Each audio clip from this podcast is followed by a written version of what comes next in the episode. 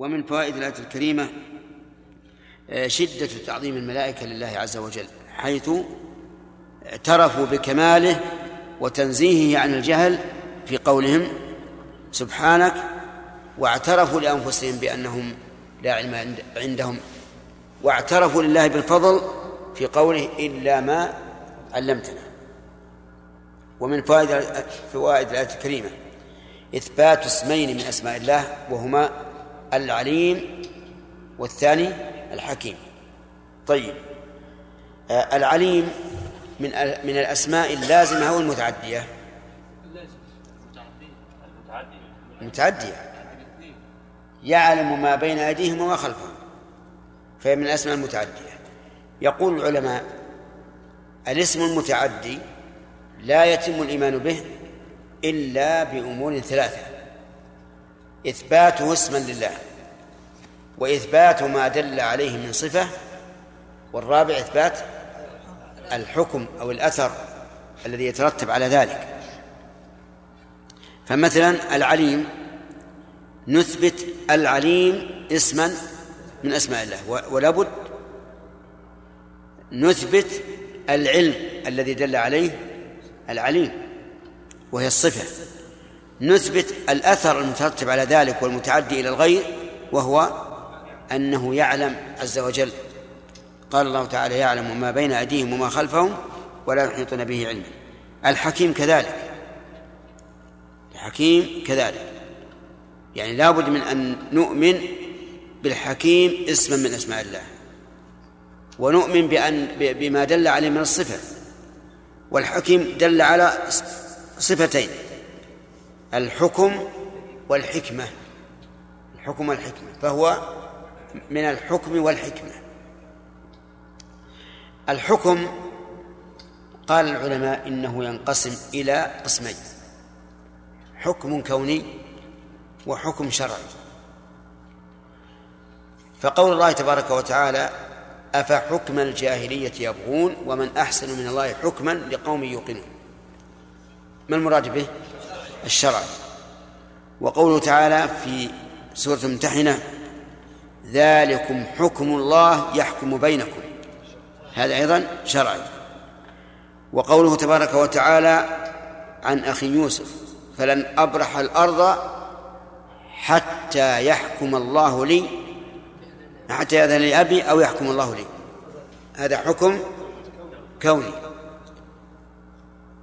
وقوله تبارك وتعالى قال رب احكم بالحق.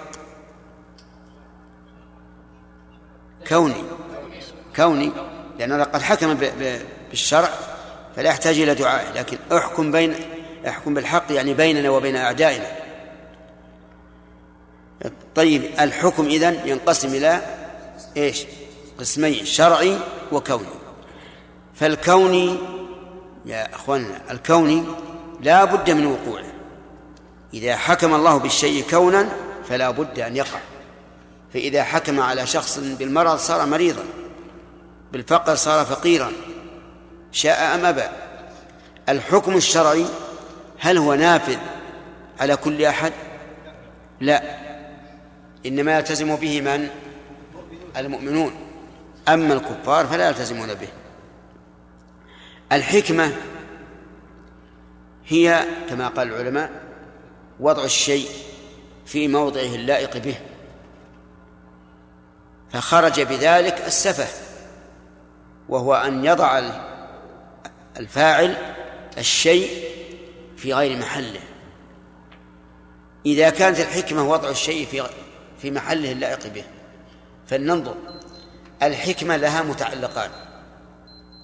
متعلق في الحكم ومتعلق في نعم في الحكم الكوني متعلق بالحكم الكوني ومتعلق بالحكم الشرعي. فإذا تأملت أحكام الله الشرعية وجدتها في غاية الحكمة والإتقان وأنها صالحة لكل زمان ومكان وأمة خصوصا الأحكام التي جاءت بها شريعة محمد صلى الله عليه وسلم. أما الأحكام الأخرى فقد تكون غير مناسبة لكل زمان ومكان. كذلك الحكم الكوني إذا تأملت أفعال الله عز وجل في خلقه وجدت أنها في غاية الحكمة. وأنها على حال تبهر العقول. وفي أنفسكم أفلا تبصرون. ولو أنك ذهبت إلى علماء التشريح حتى يبينوا لك ما في هذا الجسم من الأشياء التي تبهر العقول. لعرفت بذلك حكمة الله عز وجل. ثم إن الحكمة في الحكم الكوني والشرعي لها آه، حالان حالة في وضع الشيء هو عليه وحال في في الغاية المقصودة منه. انتبه وضع الشيء هو عليه هذا يسمى الغاية الصورية. والغاية المترقبة تسمى العلة أو الحكمة الغائية. فأنت مثلا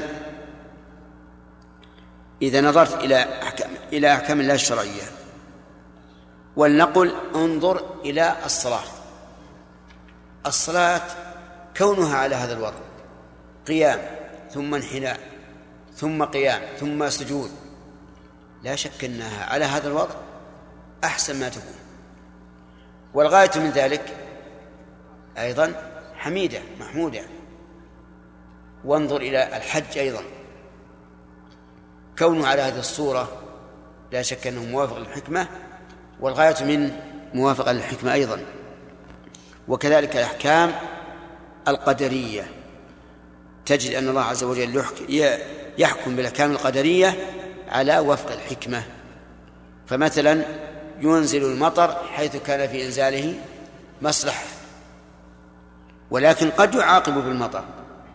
قد يكون المطر عقوبة إذا زاد وكثر وكونه عقوبة حكمة أو لا؟ حكمة لأن الله قال ظهر الفساد في البر والبحر بما كسبت أيدي الناس ليذيقهم بعض الذي عملوا لعلهم يرجعون. فقوله ليذيقهم هذا تعليل لفعله عز وجل وقول لعلهم يرجعون تعليل للمفعول. يعني صار هذا المكروه من أجل أن يرجع هؤلاء. قال يا آدم أنبئهم بأسمائهم نعم شيخ بارك الله فيك بعض الناس شيخ من قاصر العلم يقول يحاني يقول يأتني بنفسي بعض الأمور في حكمة الله عز وجل في مثل بعض المخلوقات أو بعض أفعال الله عز وجل كثيرة. فهل مثل هذا يا شيخ نقول له أولا اعترف بأن الله عز وجل حكيم ولا يفعل شيء إلا لحكمة عظيمة. وعليك أن تنتهي. إذا لم تعرف هذا فتنتهي من التفكير في أفعال الله سبحانه وتعالى. نعم. أم نقول يجب عليك أن تبحث وتتأمل وتسأل أهل العلم حتى يستقر عندك علم؟ نقول يجب إذا أشكل على الإنسان حكمة شيء من من الشرع والقدر. فعليه أن يستسلم. وما كان للمؤمن ولا مؤمنة إذا قضى الله ورسوله أمرا أن يكون لهم الخيرة من أمرهم. وقالت عائشة التي سألتها ما بال الحائط تقضي الصوم ولا تقضي الصلاة؟ قالت كان يصيبنا ذلك فنؤمر بقضاء الصوم ولا نؤمر بقضاء الصلاة. وليعلم أنه لابد لكل حكم من حكمة لكن مجهولة. و ولا بأس أن يبحث عن الحكمة استرشادا لا انتقادا. شيخ الله يحفظك. هل هناك من حكمة معلومة أو معروفة من مثلا موت آه، صبي صغير في السن جدا بحالة آه، خطيرة جدا صعبة مثلا كحادث مروع لأني سمعت أحد الكفار مرة وجه له سؤال هل تؤمن بالله أو لا؟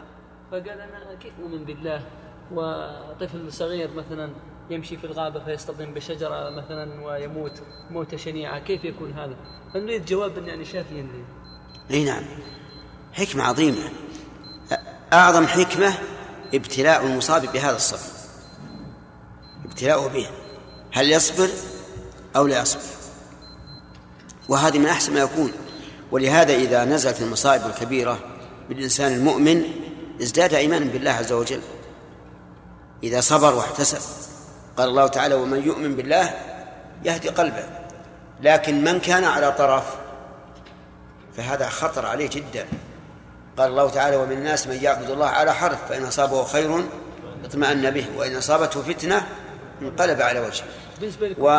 وأنا يحكي لنا بعض الناس أن فلانا كان على جانب كبير من من السفة والفسق فمات أبوه. مات أبوه وأصيب به وحزن فعاد مستقيما. عاد مستقيما. بينما لو يصاب أحد مثل هذه المصيبة فقد يرتد على عن الإسلام والعياذ بالله. ويرى, ويرى أن الله قد ظلمه وما أشبه ذلك من الأشياء التي تخرجه من الإسلام. بارك الله فيكم. هل افعال التفضيل اذا اضيفت إلى الله عز وجل دائما تكون على بابها؟ نعم طيب قوله تبارك وتعالى وهو اهون عليه نعم صحيح. على بابها على؟ لأن بدء بدء الخلق آه، إعادة الخلق أهون. لكن يا شيخ أهون لنا يعني أهون آه، بالنسبة للمخلوقين. يعني أنا أفهم إن الله عز وجل كل شيء إنما أمره إذا أراد شيئا يقول له كن فيكون. أي نعم. هو كله عليه هين لا شك. كله عليه هين لكن بعض لكن بعضه أهون بعض. وليس معنى أهون أنه يكون شديد في الثاني المفضل عليه؟ لا. لأنه هو عند الله كله هين شيخ هل لنا أن نرد على شيخ يعلمون غير هذا؟ لأن تلقينا غير هذا. أي نعم. نرد عليه. أي نعم. أليس الله أليس الله تعالى قادرا على أن يقول وهو هين عليه؟ لا لا. طيب لماذا قال أهون حتى يتبين كل إنسان عاقل يعرف أن إعادة الخلق أهون من ابتدائه والله تعالى يخاطب الناس بما يعقلون. لأن ذلك الشيء هي آه, آه الله خير أما يشركون. معلوم أن أن أن هذه الأصنام ما فيها خير. لكن اتباع للخصم. يعني مراعاة للمخاطب يا شيخ نقول يعني نعم. يعني مراعاة للمخاطب إذا توهم أن هذا صعب. نعم نعم. فلذلك الوهم يعني. دفعا للوهم ومخاطبة للعقل. حتى العقل يعرف أن الشيء ال- المعاد أهون من الابتداء.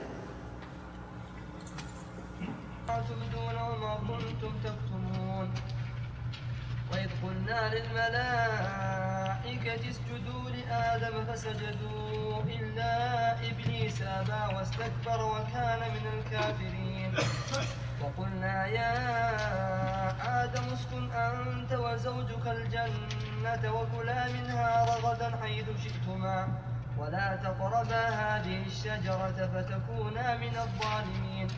فأزلهما الشيطان عنها فأخرجهما مما كانا فيه. وقلنا اهبطوا بعضكم لبعض عدو ولكم في الأرض مستقر ومتاع إلى حين. فتلقى آدم من ربه كلمات فتاب عليه إنه هو التواب الرحيم. نعوذ بالله من الشيطان الرجيم. قال الله تعالى بعد أن ذكر أنه علم آدم الأسماء كلها ثم عرضهم أي عرض المسميات بدليل أنه لم يقل ثم عرضهن. ولو كان الضمير يعود على الأسماء لقال عرضهن. وأيضا قال أنبئوني بأسماء هؤلاء. فدل ذلك على أن المعروض هي المسميات. قال أنبئوني بأسماء هؤلاء إن كنتم صادقين. فهنا سبق علم إلى آدم وجهل من الملائكة ليريهم الله عز وجل فضل آدم عليه الصلاة والسلام. فقال أنبئوني بأسماء هؤلاء إن كنتم صادقين. قالوا سبحانك لا علم لنا إلا ما علمتنا إنك أنت العليم الحكيم. وسبق الكلام على هذا وبيان فوائده. قال يا آدم أنبئهم بأسمائهم. قال يا آدم أنبئهم بأسمائهم فأنبأهم. وآدم الظاهر أنه علم وليس بوصف على أبينا. وهو مشتق لغة من الأدمة وهي لون بين البياض الخالص والسواد. أنبئهم بأسمائهم أي بأسماء هذه المسميات. فلما أنبأهم من؟ الفاعل. آدم. لما أنبأهم أنبأ الملائكة بأسمائهم قال أي قال الله ألم أقل لكم إني أعلم غيب السماوات والأرض وأعلم ما تبدون وما كنتم تكتمون. وذلك لرد قولهم أتجعل فيها من يفسد فيها ويسفك الدماء ونحن نسبح بحمدك ونقدس لك؟ قال إني أعلم ما لا تعلمون. ثم أراد الله تعالى أن يبين مدى علم الملائكة بأمر يشاهدونه ومع ذلك لا يعرفونه. بعرض المسميات عليهم وطلب معرفة أسمائها. ألم أقل لكم إني أعلم غيب السماوات والأرض أي ما غاب فيهما؟ وأعلم ما تبدون أي تظهرون وما كنتم تكتمون. في هذا الحديث فوائد منها نعم أستغفر الله. في هذه الآية فوائد منها إثبات القول لله لقوله يا آدم وأنه بحرف وصوت مسموع لأن آدم سمعه فأنبأه. وهذا الذي الذي عليه أهل السنة والجماعة والسلف الصالح أن الله تعالى يتكلم بكلام مسموع كلام مترتب بعضه سابق لبعض. يقول ومن فوائد هذه الآية الكريمة أن آدم عليه الصلاة والسلام امتثل وأطاع. ولم يتوقف لقوله فلما أنبأهم ولهذا طوى ذكر قوله فأنبأهم. إشارة إلى أنه بادر وأنبأ الملائكة فيستفاد منه آه، سرعة امتثال آدم لأمر الله عز وجل. ومن فوائد الآية الكريمة جواز تقرير المخاطب بما لا يمكنه دفعه. والتقرير لا يكون إلا هكذا أي بأمر لا يمكن دفعه وذلك لقوله ألم أقل لكم إني أعلم غيب السماوات والأرض؟ ومن فوائد الآية بيان عموم علم الله عز وجل وأنه يتعلق بالمشاهد والغائب. لقوله أعلم غيب السماوات والأرض. ومن الفوائد أن السماوات ذات عدد لقولها السماوات والأرض جاءت مفردة والمراد بها الجنس لأن الله تعالى قال هو الذي خلق سبع سماوات إيش؟ ومن الأرض مثلهم.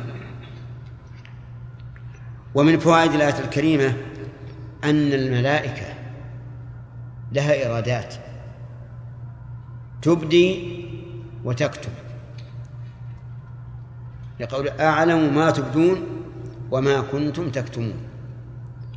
ومن فوائد هذه الآية الكريمة أن الله تعالى عالم بما في في القلوب سواء أبدي أم لم يبدأ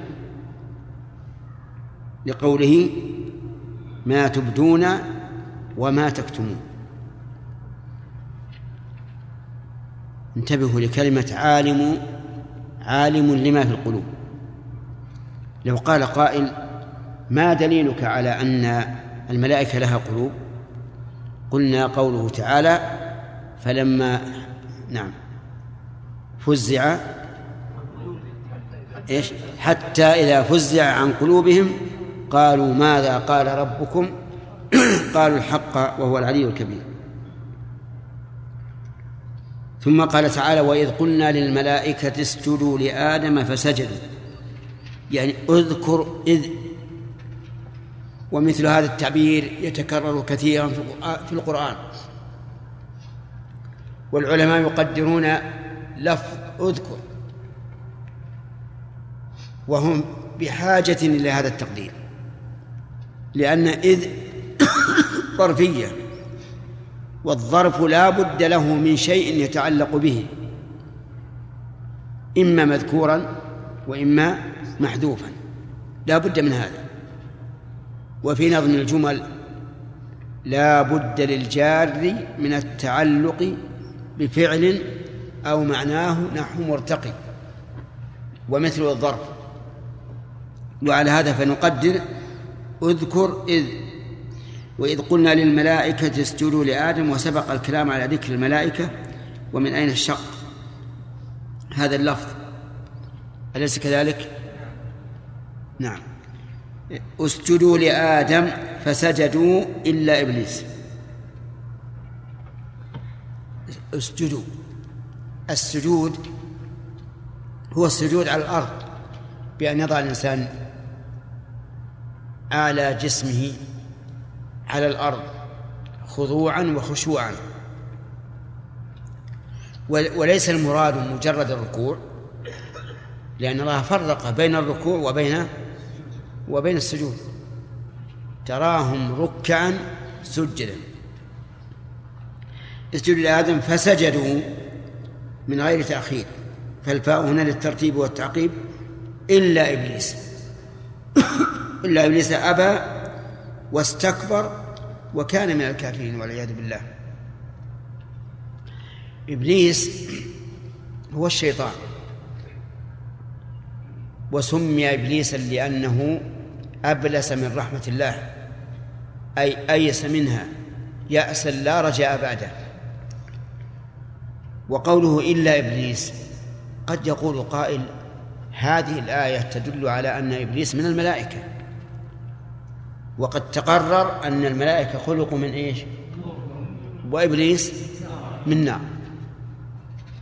والجواب عن هذا الإشكال أن يقال إن إبليس كان من الملائكة ظاهرا لأنه يأتي ويجتمع ويعبد الله كما تعبده الملائكة حتى ظهر الدفين والعياذ بالله في قلبه وصار وتبين أنه كافر. يقول إلا إبليس أبى واستكبر وكان من الكافرين. هذه الجملة ترد في القرآن على ثلاثة أوجه. تارة يذكر الإباء دون الاستكبار وتارة يذكر الاستكبار دون الإباء. وتارة يذكر الإباء والاستكبار. ففي أي سورة ذكر الإباء والاستكبار؟ نعم. هنا في سورة البقرة. وفي أي سورة ذكر الإباء دون الاستكبار؟ نعم. ك؟ لا. ك... نعم. في الحجر. أبى أن يكون مع الساجدين. وفي أي سورة ذكر الاستكبار دون الإباء؟ لا. صاد. صاد. ذكر الاستكبار دون الإباء. فهل المعنى أن الشيطان يوصف مرة بهذا ومرة بهذا ومرة بهذا؟ أو نقول هو موصوف بالاثنين جميعا؟ لكن لا مانع من أن يوصف الموصوف بإحدى الصفتين في موضع وبالصفتين جميعا في موضع آخر لأنه لا منافاة. أبى يعني امتنع واستكبر أي صار ذا كبر. وكان من الكافرين. زعم بعض العلماء أن المراد كان من الكافرين في علم الله بناء على أن كان فعل ماضي والمضي يدل على شيء سابق فيكون معنى كان من الكافرين أي في علم الله. لكن هناك تخريج لكن هناك تخريجا أحسن من هذا. أن نقول إن كان تأتي أحيانا مسلوبة الزمان ويراد بها تحقق اتصاف الموصوف بهذه الصفة. ومن ذلك مثل قوله تعالى وكان الله غفورا رحيما وكان الله عزيزا حكيما وكان الله سميعا بصيرا وما أشبه. هذه ليس المعنى أنه كان فيما مضى بل لا يزال. فتكون كان هنا مسلوبة الزمان ويراد بها تحقيق اتصاف الموصوف بما دلت عليه الجملة. وهذا هو الأقرب وليس فيه تأويل ويجرى الكلام على ظاهره. وكان من الكافرين لأنه ليس هو كل الكافرين لكنه منهم. في الآية الكريمة في هذه الآية الكريمة بيان فضل آدم على الملائكة. بيان فضل آدم على الملائكة. وجهه يعني السؤال خاص. هذه الآية لكن ما وجد دلالة من الآية؟ لأن الله أمر الملائكة أن يسجدوا له. ومعلوم أن الساجد إذا سجد لغيره فهو في مرتبة دونه أذل منه. وفي الآية إشكال. وهو أن الله أمر الملائكة أن يسجدوا لآدم والسجود لغيره تعالى شرك. فكيف يأمرهم بالشرك؟ والله عز وجل يقول وإذا فعلوا فاحشة أو ظلموا أنفسهم وإذا فعلوا فاحشة قالوا وجدنا عليها آباءنا والله أمرنا بها. قل إن الله لا يأمر بالفحشاء شيخ هذا بارك الله فيكم سجود تحية كسجود إخوة يوسف ويوسف نعم. وليس سجودا حقيقيا. ما الدليل على صرفه؟ ما الدليل على صرفه؟ من دين الإسلام. نعم. على فعلته. ما لا تنقلون يا ناس إلى مكان آخر. أجيبوا عن هذا المكان. أمر الله عز وجل بذلك. إيش أمر الله عز وجل في حد ذاته بذلك الذي نهى عن عن الشرك فعلم أنه ليس شرك يعني إذا تقول كما قال الأخ كمال. إن سجود تحية خضوع بالرأس هكذا. حقيقي. إيه لكن امتنع الآن أن يكون حتى معاذ سجد صلى الله عليه وسلم لا حول ولا قوة.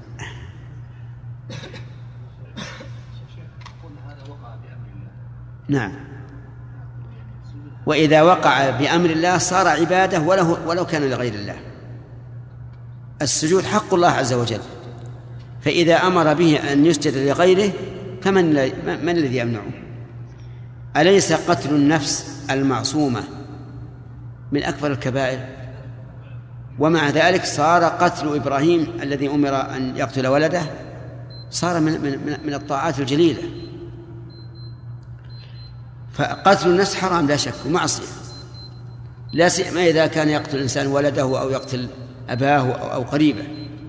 لكن لما كان بأمر الله صار طاعة لله.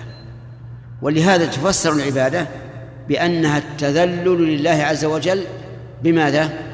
بفعل أوامره واجتناب نواهيه فنأخذ فالصواب أننا نأخذ القرآن بظاهره.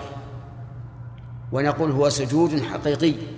لكن لما أمر الله به صار ذلك من حقه وصار عباء وصار امتثاله عبادة.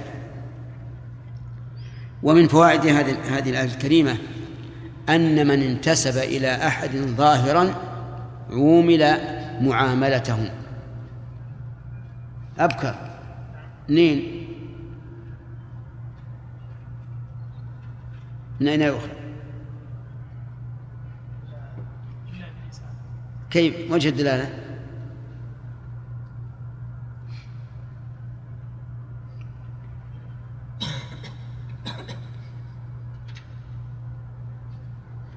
وجه الدلالة. نعم. لكن ما وجه الدلالة؟ أنه انتسب إلى الملائكة.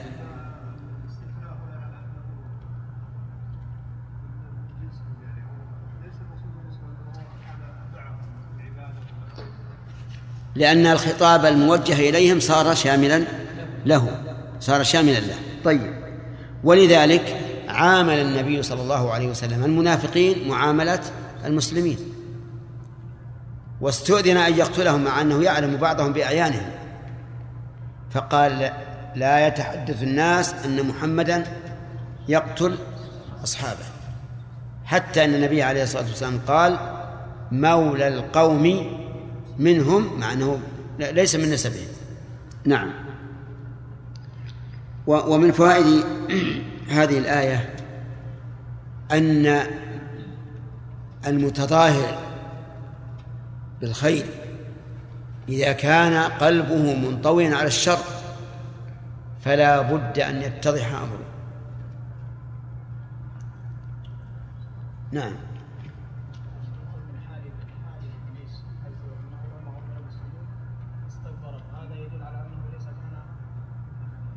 أن في قلبه مرض خبيث. نعم. هذا ننطلق منه إلى تربية الإنسان نفسه وأن ينظر الإنسان في قلبه. هل فيه سر خبيث؟ فليحذر منه. لأن الإنسان قد يعمل بعمل أهل الجنة فيما يبدو للناس وهو من أهل النار. طهر قلبه. تطهير القلب أهم من تطهير من تطهير البدن. والخضوع لله بالقلب أهم من الخضوع بالرأس.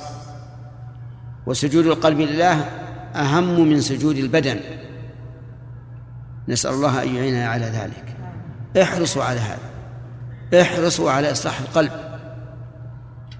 لا تحملوا رياء ولا شركا ولا غلا للمؤمنين ولا حقدا ولا حسدا. طهروا القلوب حتى لا يختم لكم بسوء الخاتمة. إن الرجل ليعمل بعمل أهل الجنة فيما يبدو للناس وهو من أهل النار. اللهم إنا نعوذ بعظمتك من ذلك. نعم. طيب. ومن فوائد الآية الكريمة أن إبليس والعياذ بالله جمع صفات الذنب كلها. الإباء عن الأمر والاستكبار على الحق وعلى الخلق. والثالث الكفر. إبليس استكبر عن الحق لأنه لم يمتثل أمر الله واستكبر على الخلق لأنه قال أنا خير منه فاستكبر في نفسه وأذل غيره والكبر بطر الحق وغمط الناس.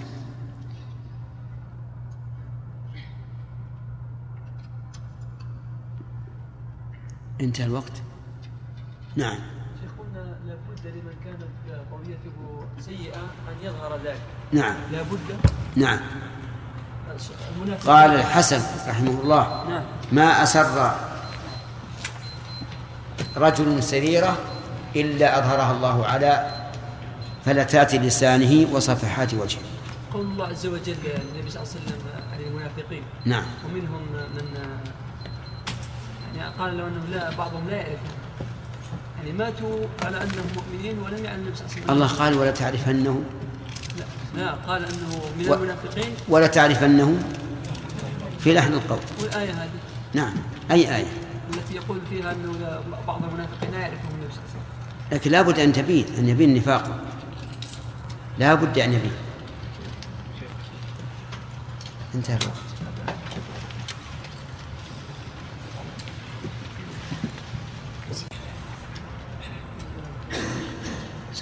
أعوذ بالله من الشيطان الرجيم. وقلنا يا آدم اسكن أنت وزوجك الجنة وكلا منها رغدا حيث شئتما. ولا تقربا هذه الشجرة فتكونا من الظالمين. فأزلهما الشيطان عنها فأخرجهما مما كانا فيه. فقلنا اهبطوا بعضكم لبعض عدو ولكم في الأرض مستقر ومتاع إلى حين. فتلقى آدم من ربه كلمات فتاب عليه إنه هو التواب الرحيم. قلنا اهبطوا منها جميع قلنا اهبطوا منها جميعا فإما يأتينكم مني هدى. فمن تبع هداي فلا خوف عليهم ولا هم يحزنون. والذين كفروا وكذبوا بآياتنا أولئك أصحاب النار هم فيها خالدون. قال الله تبارك وتعالى وإذ, وإذ وقلنا يا آدم ما سبق؟ أخذنا فوائده وقلنا يا آدم اسكن أنت وزوجك الجنة وكلا منها رغدا حيث شئتما. الفاعل فاعل القول هو الله عز وجل. وقول أسكن أنت وزوجك. زوج معطوفة على الفاعل فسق ولا على أنت؟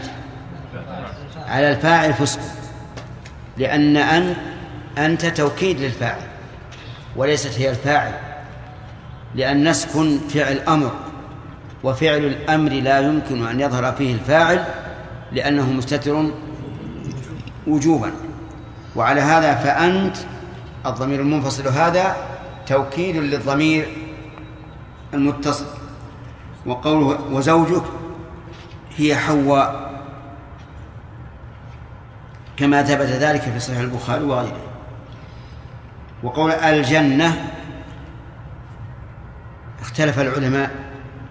نعم. أولا الجنة هي البستان الكثير الأشجار وسمي بذلك لأنه مستتر بأشجاره. وهل المراد بالجنة جنة الخلد أم هي جنة سوى جنة الخلد؟ ظاهر القرآن والسنة أنها جنة الخلد وليست جنة يعني ليست بستانا كثير الأشجار آه، طيب المياه عذب المياه طيب الهواء لا. ولكنها جنة الخلد. لأن ال هنا للعهد الذهني. وقوله و وكلا منها رغدا حيث شئتما.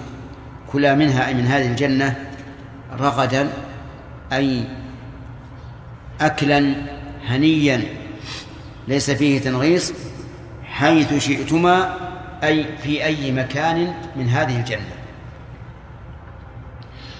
ونقول أيضا وفي أي زمان لأن كل منها فعل مطلق لم يقيد بزمن فهما يأكلان من أي مكان كان وفي أي زمن كان. ولا تقربا هذه الشجرة الشجرة أشار الله إليها هذه الشجرة ولم يقل شجرة, شجرة كذا أو كذا بل أشار إليها بعينها.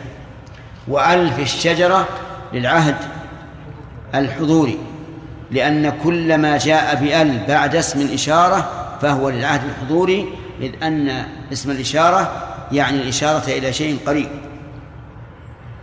هذه الشجرة هل لنا أهمية في بيان نوعها؟ لا. ولهذا لم يبين لم يبين الله في القرآن. ولا النبي صلى الله عليه وسلم في السنة. فتكون من الظالمين. تكونا ولم يقل فتكونان لأنها وقعت جوابا للطلب وهو قوله لا تقربا فالفاء هنا للسببية فالفاء هنا للسببية. والفعل بعدها منصوب بأن مضمرة بعد فاء السببية.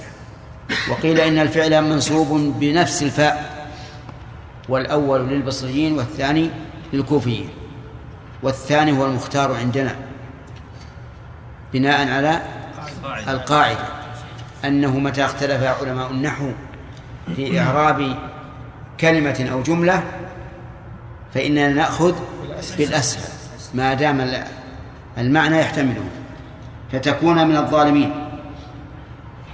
والظالم هو المعتدي لأن أصل الظلم هو النقص.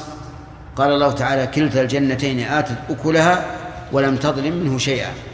والظلم يكون بواحد من أمرين إما بتفريط في واجب أو غلو فيه أو بانتهاك للمحرم.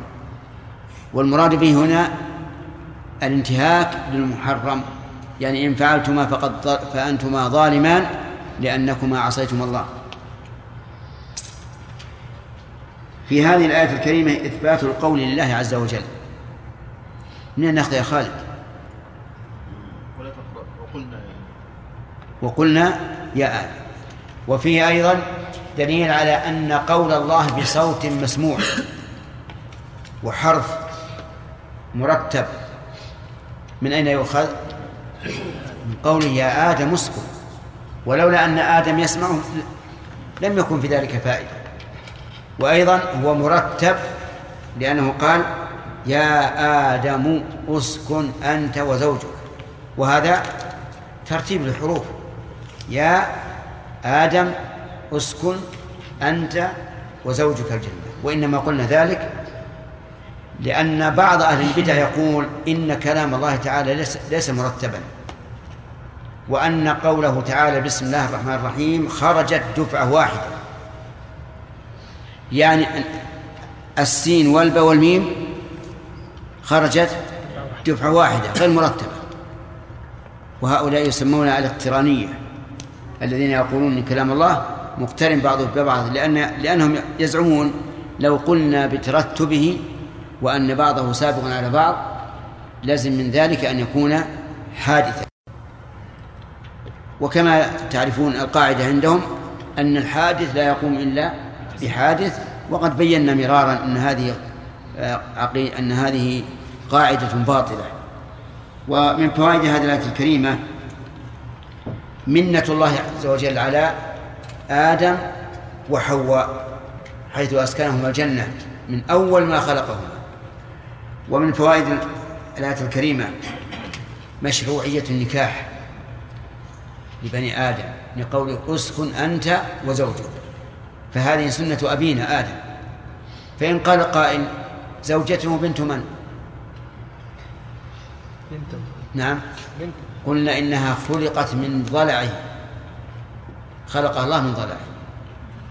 فإن قال قائل إذن تكون بنتا له. فكيف يتزوج ابنته؟ فالجواب أن لله تعالى أن يحكم ما شاء.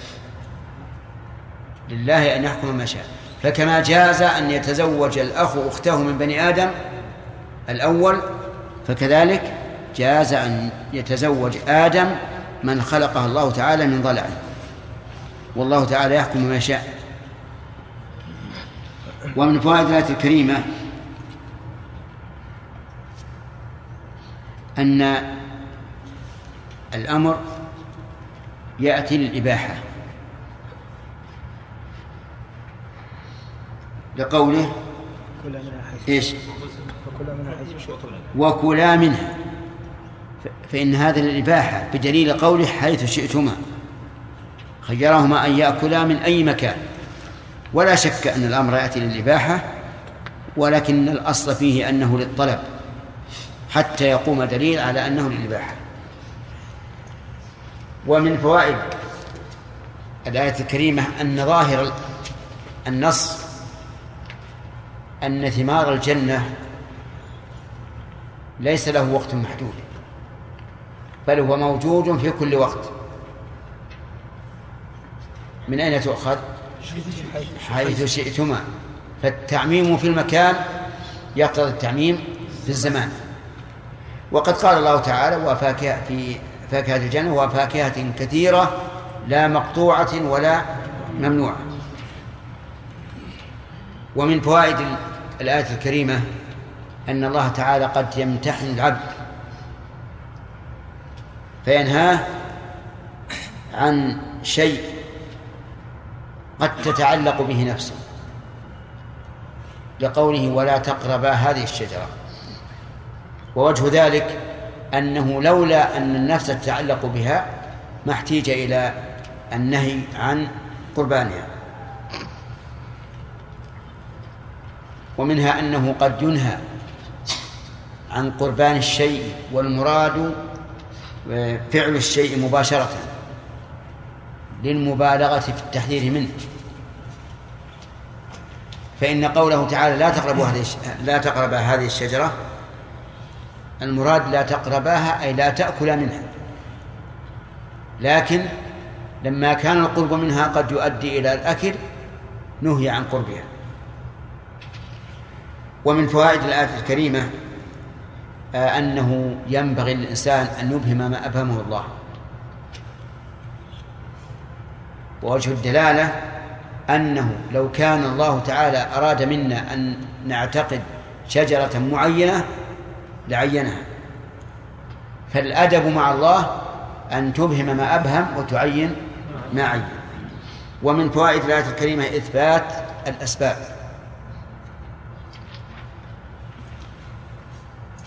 من أين تؤخذ؟ من قوله ولا تقرب هذه الشجرة فتكون من الظالمين. ومن أسباب ومن فوائد الآية الكريمة أن معصية الله تعالى ظلم. ظلم للنفس وعدوان عليها. لقوله ولا تقربا هذه الشجرة فتكونا من الظالمين. ثم قال تعالى فأزلهما وفي قراءة فأزالهما. والفرق بينهما أن أزلهما بمعنى أوقعهما في الزلل وأزالهما بمعنى نحاهما. فعلى القراءة الأولى يكون الشيطان أوقعهما في الزلل فزال عنها وأخرج منها وعلى الثانية يرحمك الله. يكون المعنى نحاهما أي كان سببا لتنحيتهما. أزلهما الشيطان. أي شيطان هو؟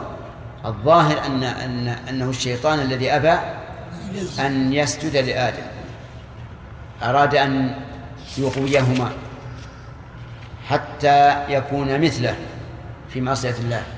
أزلهما الشيطان عنها أي عن الجنة أو عن الشجرة. عن الجنة. ولهذا قال فأخرجهما مما كان فيه. أخرجهما مما كان فيه من النعيم. لأنه ما كان في في أحسن ما يكون من الأماكن. جنة. أذن لهما بالأكل من حيث شاء. ومع ذلك أخرجهما الشيطان مما كان فيه. وقلنا أي قال الله لهما اهبطوا بعضكم لبعض عدو ولكم في الأرض مستقر ومتاع إلى حين. اهبطوا. الخطاب لجمع. ولم يقل اهبطا. فمن الذي انضاف إلى إلى آدم وزوجه؟ الشيطان. ولهذا قال بعضكم لبعض عدو. نعم. وقلنا اهبطوا منها. نعم. وقلنا اهبطوا بعضكم لبعض عدو. من الذي عدو للآخر؟ الشيطان. عدو لآدم وحواء. ولكم في الأرض مستقر ومتاع إلى حين. يعني أن أنكم سوف تستقرون في الأرض وسوف تتمتعون بها. بما أعطاكم الله من النعم. ولكن لا على وجه الدوام بل إلى حين وهو قيام الساعة. في الآية فوائد. أولا آه، الحذر من وقوع الزلل الذي يمليه الشيطان. لقوله فأزلهما الشيطان عنها. ومن ومن فوائدها بالضم إلى آية أخرى أن الشيطان يغر بني آدم كما غر أباهم.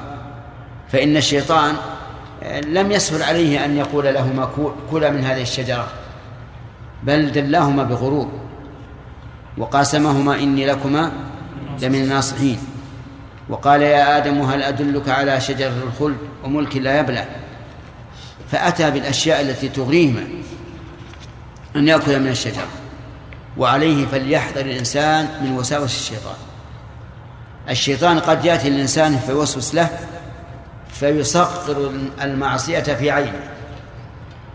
ثم إن كانت كبيرة لم يتمكن من تصيرها مناه بأن يتوب منها. فيسهل عليه الإقدام. ولذلك احذر عدوك احذر عدوك أن أن يغرك ومن فوائد ومن فوائد الآية الكريمة أن الشيطان عدو للإنسان. لقوله تعالى بعضكم لبعض عدو. ومن فوائد الآية الكريمة أن الشيطان يحرص على إزالة الخير عن بني آدم وإيقاعهم في الشر. ومن ذلك أن الشيطان يلقي في قلب الإنسان الحزن والهم والغم كما قال تعالى إنما النجوى من الشيطان. ليش؟ ليحزن الذين آمنوا وليس بضارهم شيئا إلا بإذن الله. فهنا يقول أخرجه مما كان فيه من النعيم إلى ما لم ما لا يجدان فيه ذلك. ومن فوائد الآية الكريمة أن قول الله تعالى يكون شرعيا ويكون قدريا فقوله يا آدم اسكن أنت وزوجك الجنة وكلا منها. هذا شرعي. وقوله وقلنا اهبطوا بعضكم لبعض الظاهر أنه كوني لأنه سبحانه وتعالى يعلم أنه لو عاد الأمر إليهما لما لما هبط. لكن هذا قول كوني ويحتمل أن يكون قولا شرعيا لكن أقرب عندي أنه قول كوني والله أعلم. ومن فوائد الآية الكريمة أن الجنة في مكان عالي. تؤخذ منين؟ من قول اهبطوا والهبوط يكون من أعلى إلى أسفل. ومن فوائد الآية الكريمة آه، أن الشيطان كان معهما في الجنة. يقول اهبطوا بعضكم لبعض عدو. تأملوا هذه الفائدة هل يصح أو لا؟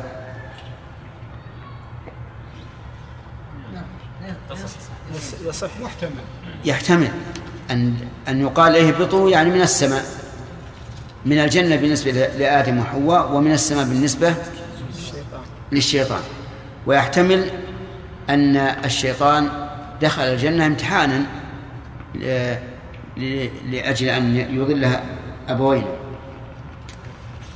ومن فوائد الآية الكريمة أنه لا يمكن العيش إلا في الأرض لبني آدم. لا يمكن أن يعيشوا إلا في الأرض. لقوله تعالى ولكم في الأرض مستقر ومتاع إلى حين. ويؤيد هذا قوله تعالى فيها تحيون وفيها تموتون ومنها تخرجون.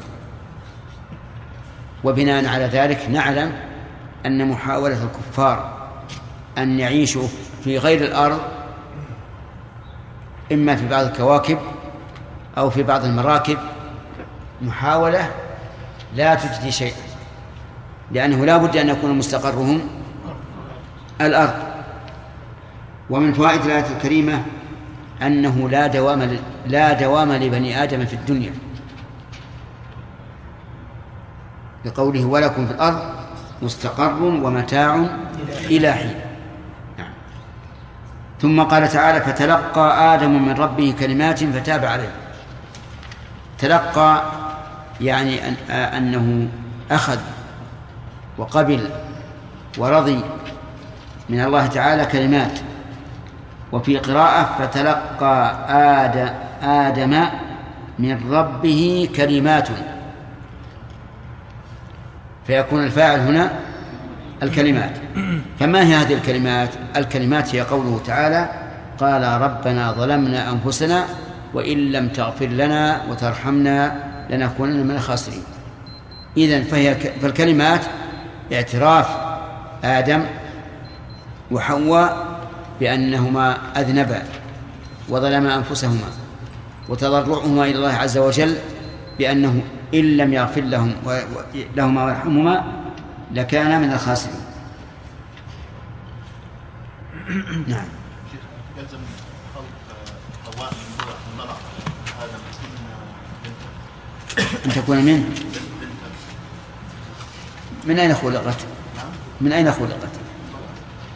من والرسول قال في فاطمة إنها بضعة مني لكنها ليست كخلق بني آدم يعني أنها خلقت من ماء دافئ. خلقت على وجه الله أعلم به نعم. وحواء نعم. نعم. إي نعم هذا مما يؤيد أن الشيطان وجه إلى الخطاب في قوله اهبطوا يعني من بالنسبة للشيطان من السماء بالنسبة لآدم وحواء من الجنة. نعم. نعم. إيش؟ نجوى. النجوى الكلام الخفي بين الرجل وصاحبه. وكان المنافقون إذا أقبل إليهم النبي عليه الصلاة والسلام أو غيره من الصحابة يتهامسون بينهم إغاظة للمؤمن وترويعا له أن يكونوا يتحدثون بقتله أو أو إيذائه أو ضرره؟ نعم يعني هو الذي يمليها هو الذي يمليها على على من فعلها نعم شيخ بارك الله فيك يفهم من قوله ومتاع إلى حين اباحه ما على الأرض إباحة؟ ما على الأرض ما خلقه الله في الأرض يعني أنه أطلق المتاع؟ نعم يمكن. يخ وفي في في آية أخرى أصح من هذا. هو الذي خلق لكم ما في الأرض جميعا. نعم. كيف تمكن الشيطان من الوسوسة بآدم؟ إيش؟ كيف تمكن الشيطان من الوسوسة بآدم وحواء وهما في الجنة وهو مطرود من رحمة الله؟ نعم. أما إذا قلنا إنه آه، إن قوله اهبطوا منها أي من الجنة فهذا يكون معهم وإذا قلنا إنه ليس معهما في الجنة فإنه يمكن أن يوسوس لهما ولو من بعيد ألا يمكن أن الإنسان يكون في بيته ورجل في الشارع يخاطب ويناجيه نعم هل الشيطان كمرئي يرآها آدم وحواء؟ كيف؟ الشيطان يرآها آدم وحواء؟ هو الظاهر. الظاهر والله أعلم أنه كان يراهم هو يراهم لا شك لكن الظاهر أنهما كانا يريان نعم. شيخ بارك الله فيك. ما مدى صحة قول بعضهم أن آدم خلق من غير أب ولا أم وأن حواء خلقت من غير أب وأن عيسى عليه الصلاة لا خلقت من غير أم. من غير أم وأن نعم. عيسى عليه الصلاة والسلام خلق من غير أب. نعم. القول صحيح؟ صحيح. آدم خلق من طين ليس من أب ولا أم. وحواء من أب بلا أم. وعيسى من أم بلا عليك. هنا نعلم أن آدم وحواء وكذلك الرسول عليه الصلاة والسلام دخلوا الجنة قبل الدار الدار الآخرة. وهل هنالك من الأنبياء والرسل غيرهم دخلوا الجنة؟ ما نعلم. أنا- لا أعلم. نعم. ما رايكم من يقول قد قلنا الملائكة اسجدوا لادم فسجدوا إلا إبليس. هذا الاستثناء يدل على أن إبليس كان من الملائكة. إيش؟ الاستثناء هنا يدل على أن إبليس كان من الملائكة. اي نعم. آه، نرد على هذا بأن الله تعالى قال فسجدوا إلا إبليس كان من الجن ففسق عن أمر ربه. وأنه كان من الملائكة أي في جملتهم معهم لكنه عنصر مختلف عن عنصرهم. ولهذا عاد إلى عنصره هو وهو النار وعادوا إلى عنصرهم وهو أنهم خلقوا من نور. نعم.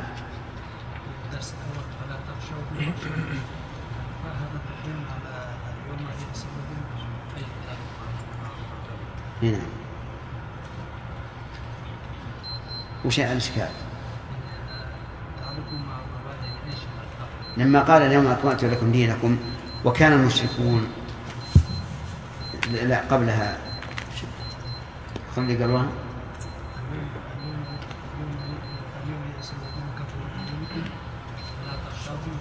نعم هذا إشكال جيد يقول اليوم يأس الذين كفروا من دينكم فلا تخشوهم واخشون الفاء لا شك أنها عاطفة وتدل على أن ما بعدها فرع أما قبلها فكيف نهى عن خشيتهم مع أنه أخبر أنهم يأس. يأسوا فما هو الجواب؟ أو ما فهمت الإشكال زيادة هم يئسوا يا شيخ لكن لن يئسوا من من المحاولة من سد المسلمين الظاهر ان إن المعنى أنهم يئسوا من دي من دينكم و و و واستبعدوا أن ترجعوا عنه. لكن إذا أعادوا عليكم مكره فلا تخشوهم في ذلك هذا ما يظهر مثل ما قال الأخ محمد لكن الله أعلم. تعالوا. الوقت إنه هو التواب الرحيم قلنا اهبطوا منها جميعا فإما يأتينكم مني هدى فمن اتبع هداي فلا خوف عليهم ولا هم يحزنون. والذين كفروا وكذبوا بآياتنا فأولئك أصحاب النار. أولئك أولئك. والذين كفروا وكذبوا بآياتنا أولئك أصحاب النار هم فيها خالدون. يا بني إسرائيل اذكروا نعمتي التي أنعمت عليكم وأوفوا بعهدي أوف بعهدكم وإياي فارهبون. وآمنوا بما أنزلت مصدقا لما معكم ولا تكونوا أول كافر به ولا تشتروا بآياتي ثمنا قليلا وإياي فاتقون ولا تلبسوا الحق بالباطل وتكتموا الحق وأنتم تعلمون أعوذ بالله من الشيطان الرجيم. قال الله تعالى فتلقى آدم من ربه كلمات. تلقى أي أخذ. حينما ألقى الله إليه هذه الكلمات تقبلها وأخذها. وهذه الكلمات هي قوله تعالى ربنا ظلمنا أنفسنا وإن لم تغفر لنا وترحمنا لنكونن من الخاسرين. وقول من ربه هذا فيه إضافة الربوبية إلى آدم وهي الربوبية الخاصة. وقول فتاب عليه الفاعل من؟ الله. يعني فتاب ربه عليه. إنه هو التواب الرحيم. والتوبة هي آه، رفع المؤاخذة والعفو عن المذنب إذا رجع إلى ربه عز وجل. إنه هو التواب الرحيم. هذه الجملة تعليل لقوله فتاب عليه. لأن هذا مقتضى هذين الاسمين العظيمين التواب الرحيم. وقوله هو التواب هو ضمير فصل. يفيد الحصر وش بعد؟ والتوكيد. هنا لا نقول الفصل بين بين الخبر والصفة لأن ما قبل الصفة أو ما قبل ما يحتمل أن يكون صفة ضمير. والضمير يقول النحويون إنه لا يوصف ولا يوصف به. طيب. إذن نستفيد من ضمير الفصل هنا في فائدتين فقط. هما التوكيد والحصر. وقول التواب صيغة مبالغة. من تاب وذلك لكثرة توبة الله عز وجل على العباد. فما أكثر التوبة من الله علينا؟ على كل فرد منا. وما أكثر التوبة باعتبار أفراد التائبين. فلذلك سمى الله نفسه التواب. واعلم أن لله تعالى على العبد توبتين. التوبة الأولى قبل توبة العبد. وهي التوفيق للتوبة. والتوبة الثانية قبول التوبة. يعني أنه يوفق العبد للتوبة فيتوب فيتوب الله عليه. وكلاهما في القرآن. قال الله تبارك وتعالى وعلى الثلاثة الذين خلفوا حتى إذا ضاقت عليهم الأرض بما رحبت وضاقت عليهم أنفسهم وظنوا أن لا ملجأ من الله إلا إليه ثم تاب عليهم ليتوبوا. تاب ليتوبوا إذن هذه التوبة الأولى توبة التوفيق للتوبة. ليتوبوا أي ليتوبوا إلى الله فيتوب الله عليهم توبة القبول. وأما توبة القبول ففي قوله تعالى وهو الذي يقبل التوبة عن عباده ويعفو عن السيئات. إذن التواب صيغة مبالغة من تاب وتوبة الله تعالى على قسمين أو نوعين. الأول التوفيق للتوبة والثاني قبول التوبة وكلاهما في القرآن العظيم. الرحيم يعني ذو الرحمة الواسعة الواصلة إلى من شاء من عباده. وعلى هذا فالرحمن داخل في ضمن الرحيم. لأنه إذا ذكر الرحمن وحده أو الرحيم وحده دخل أحدهما في ضمن الآخر وإن ذكر جميعا صار الرحمن باعتبار الصفة والرحيم باعتبار الفعل.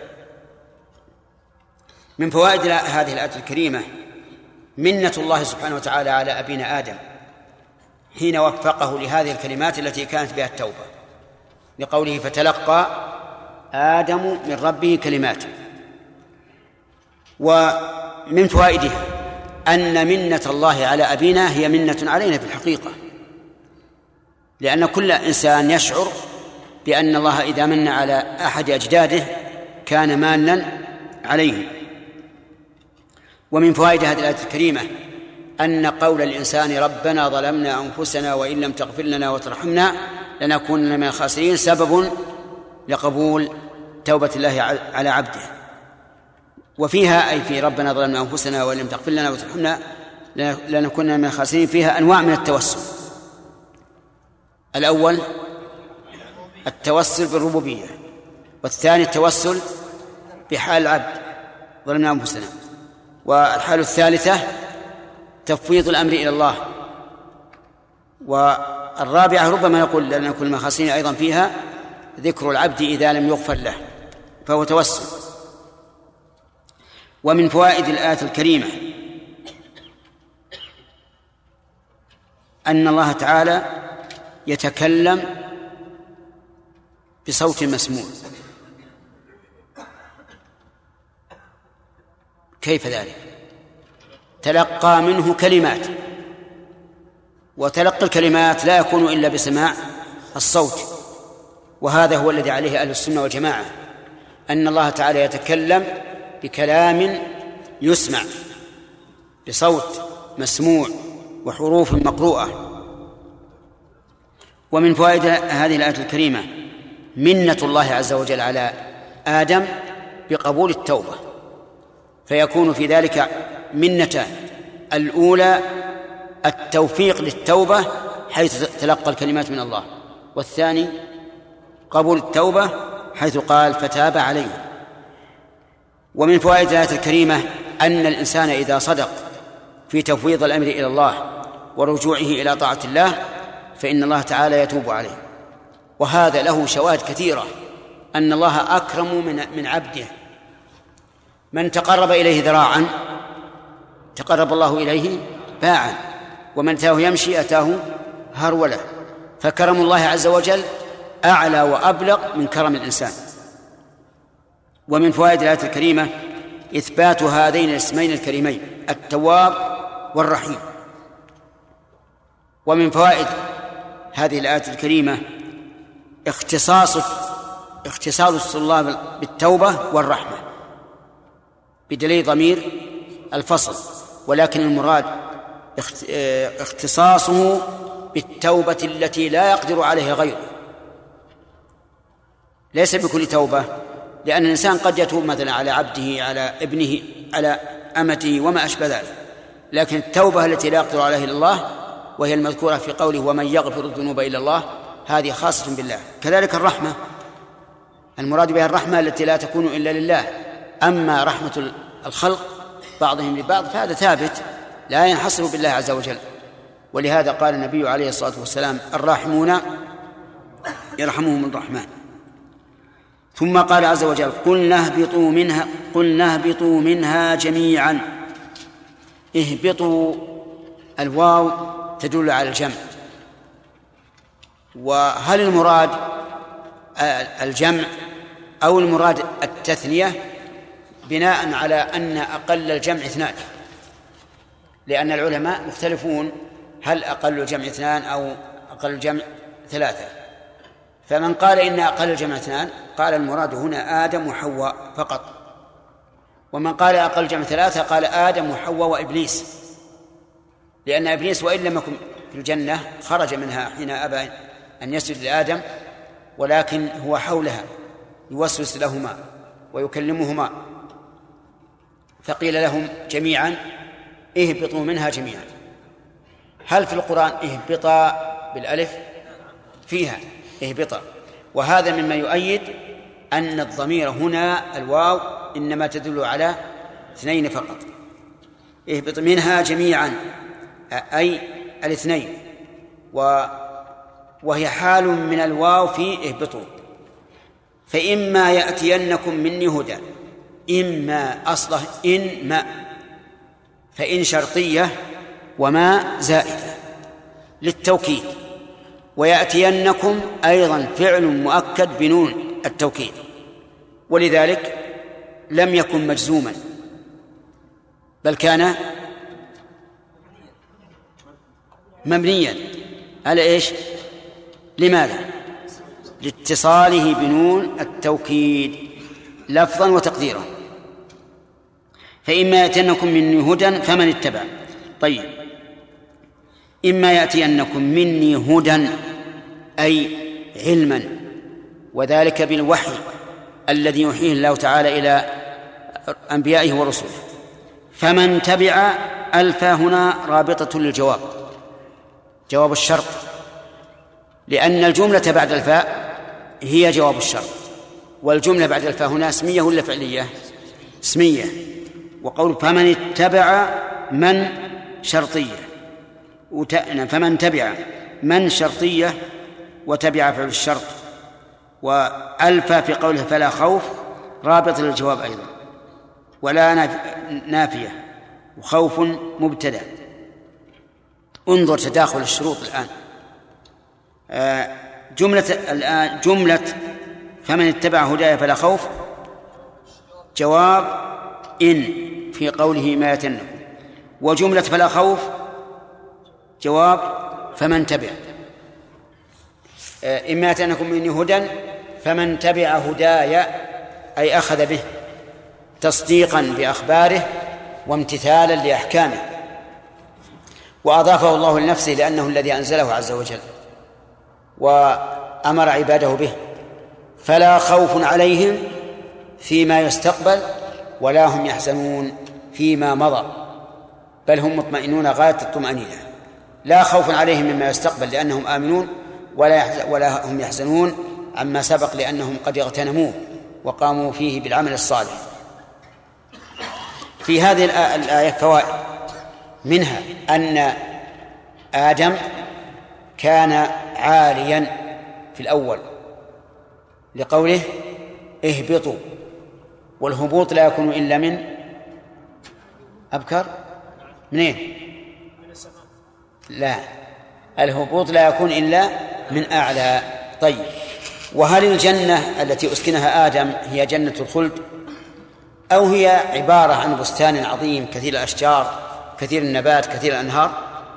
في هذا قولان للعلماء والصحيح إن لم نقل المقطوع به أنها جنة المأوى. التي أسكن أسكنها آدم. ولا يقال كيف تقولون إن هذا هو الصحيح والجنة من دخلها لم يخرج منها. قلنا نعم من دخلها لم يخرج منها متى؟ بعد البعث يوم القيامة. أما الآن فلا. وعلى هذا فالقول الراجح أنها جنة المأوى. وفي هذا يقول ابن القيم في الميمية المشهورة فحي على جنات عدن فإنها منازلك الأولى وفيها المخيم. قال منازلك الأولى. طيب آه ومن فوائد هذه الآية الكريمة إثبات كلام الله. لقوله قلنا ومنها أنه بحروف مسموعة آه، بصوت مسموع وحروف مقروءة. لقوله اهبطوا منها جميعا. فلولا أن أنهم سمعوا ذلك ما صح توجيه الأمر إليهم.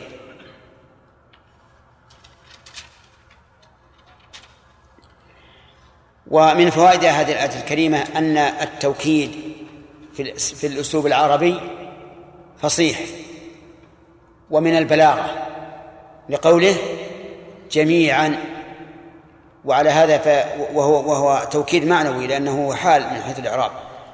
لأن الشيء إذا كان هاما فينبغي أن يؤكد. فتقول للرجل إذا أردت أن تحث على الشيء يا فلان عجل عجل عجل. هذه ثلاث مرات. المقصود إيش؟ التوكيد والحث.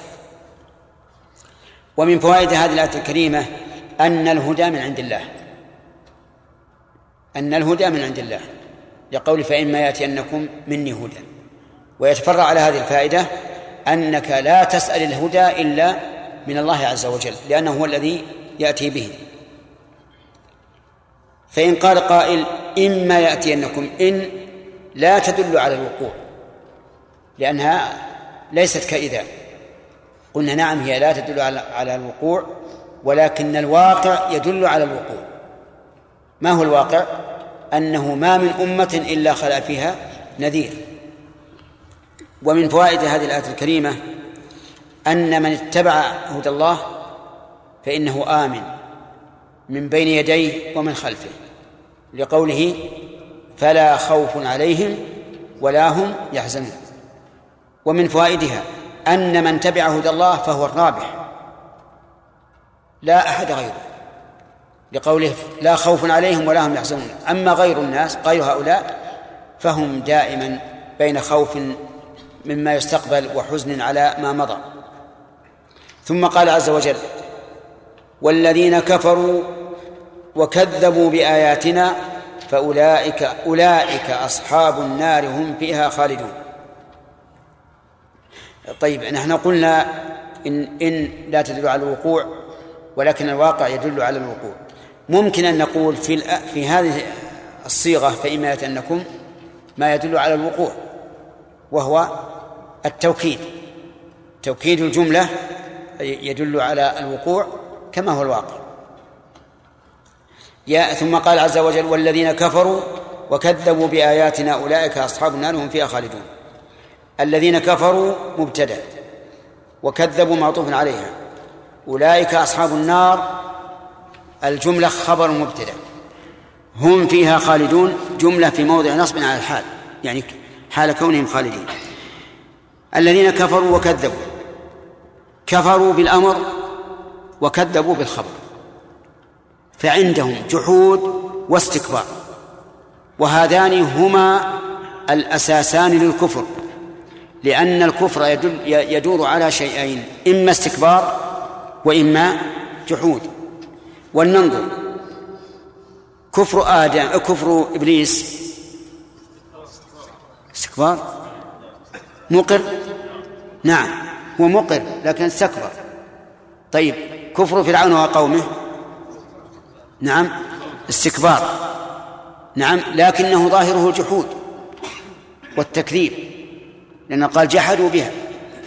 فهم في ألسنتهم مكذبون لكنهم في نفوسهم مصدقون.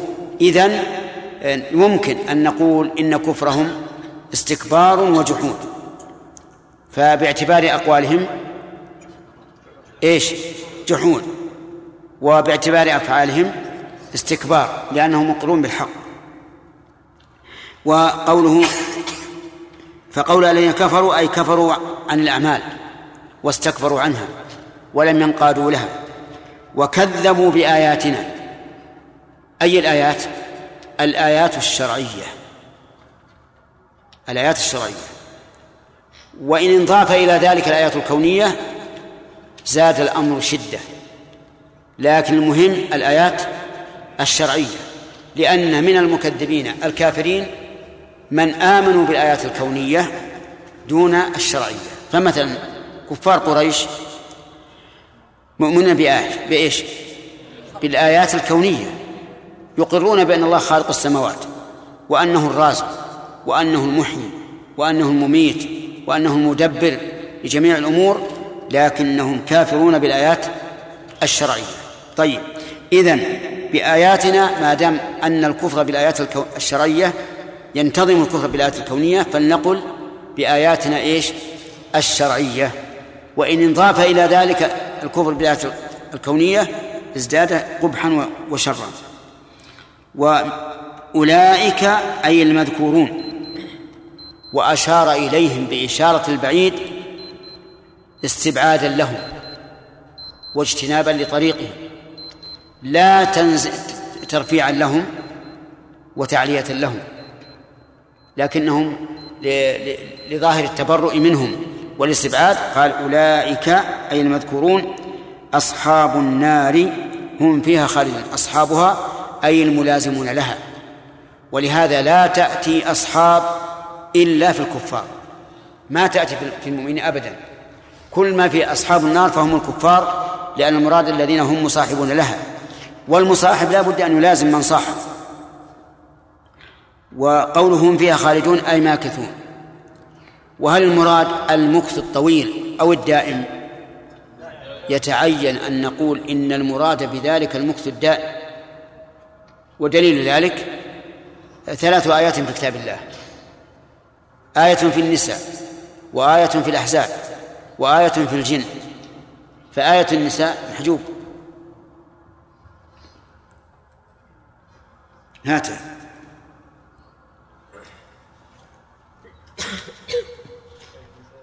نعم.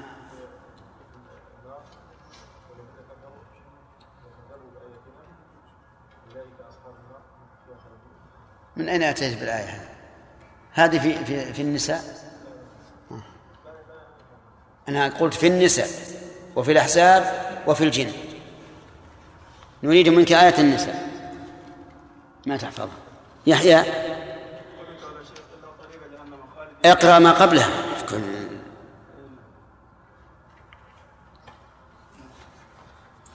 ان الذين كفروا وصدوا عن سبيل الله قد ضلوا ضلالا بعيدا ان الذين كفروا وظلموا لم يكونوا الله ليغفر لهم ولا ليهديهم طريقا الا طريق جهنم خالدين فيها. أحسنت. تمام. وفي الأحزاب؟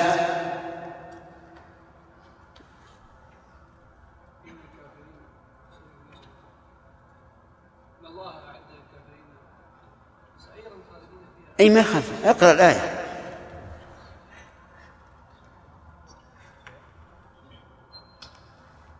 نعم الجوهر.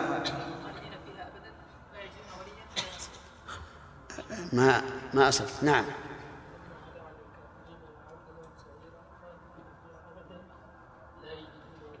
تمام. إن الله يلعن الكافرين وأعد لهم سعيرا خالدين فيها أبدا لا يجدون وليا ولا نصيرا. في الجن؟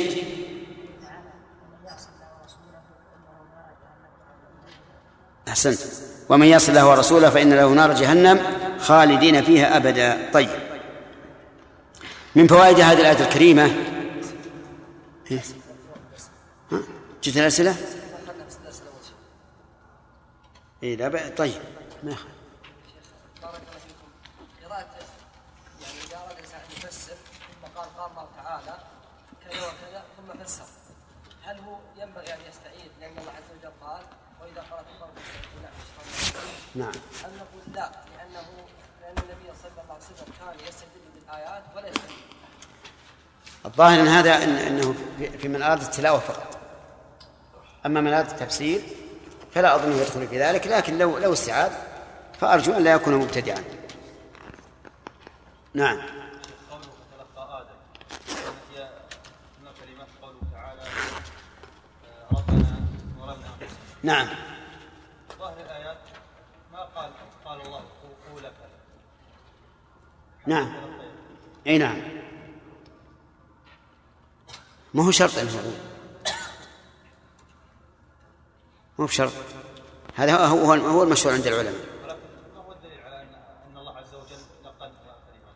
تلقاها تلقاها من ربه التلقي لا بد أن يكون هناك ملقى وم- ومتلقى نعم قال قائل قوله تعالى آه، قل أحل لكم الطيبات نحن عرفنا آه، الطيبات بما بما أحل- ما أحله الله إذا قال قائل يا شيخ أن هذا يلزم من الدواء نعم نحن نقول الطيبات صحيح. نعم هذا ربما يقال يلزمه التوبة. لأننا إذا يلزم من قولنا الطيبات ما ما ما, طاب واست- واستلذه الإنسان. أيضا الاختلاف والفوضى. كل يقول هذا طيب وهذا يقول ردي ألم تعلم أن من الناس من لا يأكل الجراد ويقول هذا خبيث مثل الصواريخ. نعم. ما يصير هذا. ألم تعلم أن الدخان الآن في من يرى أنه طيب؟ ولا يمكن لكن المعنى أنه لكمال شريعته ما أحل ما أحل إل- إلا الطيبات فقط. هذا هذا المعنى. نعم.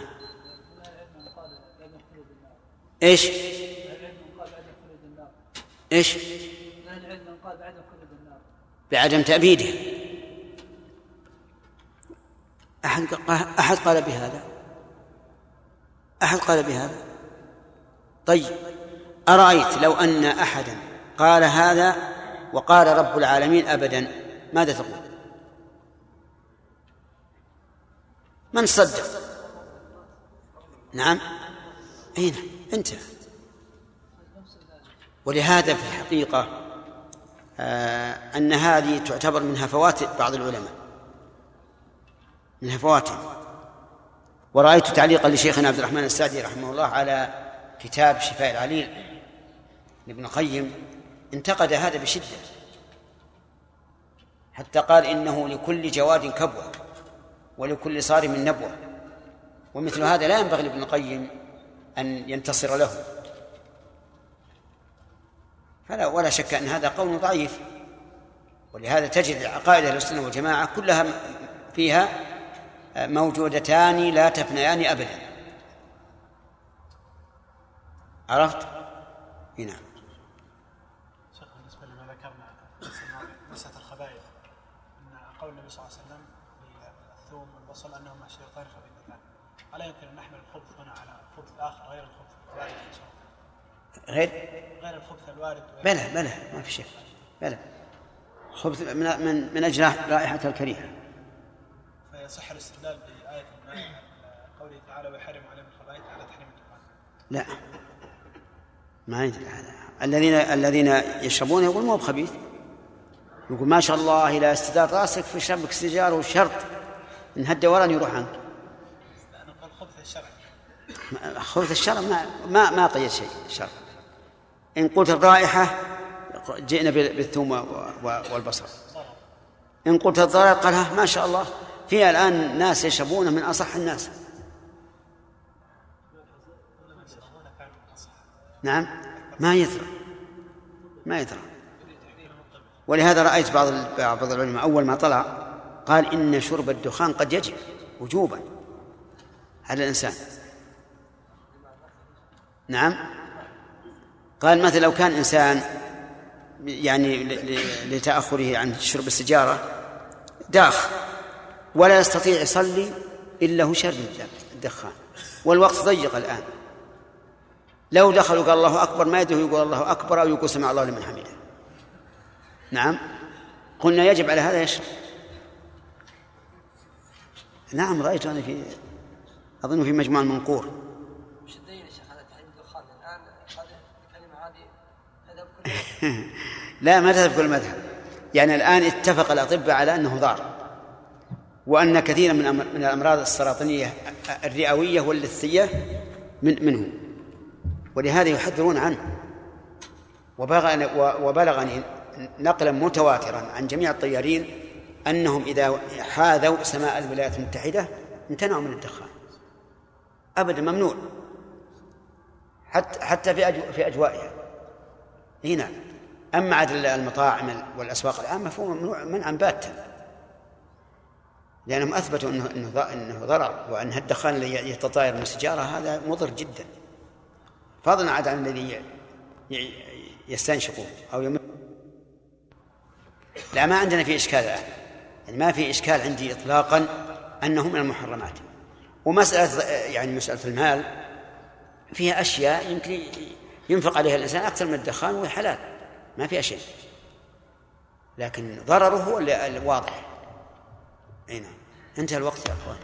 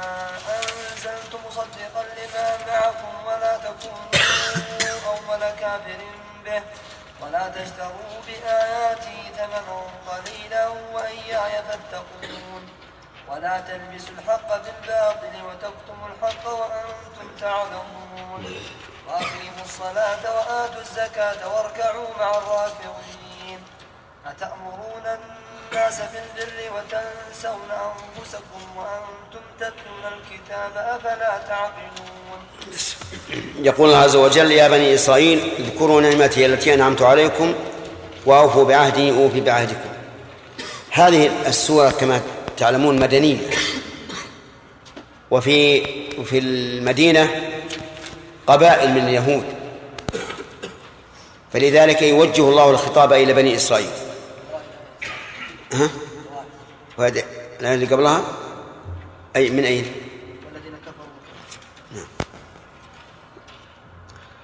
طيب من فوائد الآية التي قبلها والذين كفروا وكذبوا بآياتنا أولئك أصحاب النار هم فيها أولئك أصحاب النار هم فيها خالدون.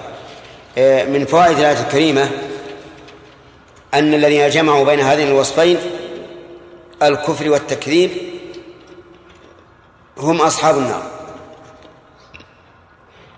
فإن اخت... فإن اتصفوا بأحدهما فقد دل الدليل من جهة أخرى غير الآية أنه يكفر. ويكون من أصحاب النار. وهنا الكفر سبق أن شرحناه وقلنا الكفر بالنسبة للعمل والتكذيب بالنسبة للخبر. ومن فوائد هذه الآية الكريمة أن هؤلاء الذين اتصفوا بهذين الوصفين مخلدون في النار. لقوله أولئك أصحاب النار والصاحب والملازم لمن صاحبه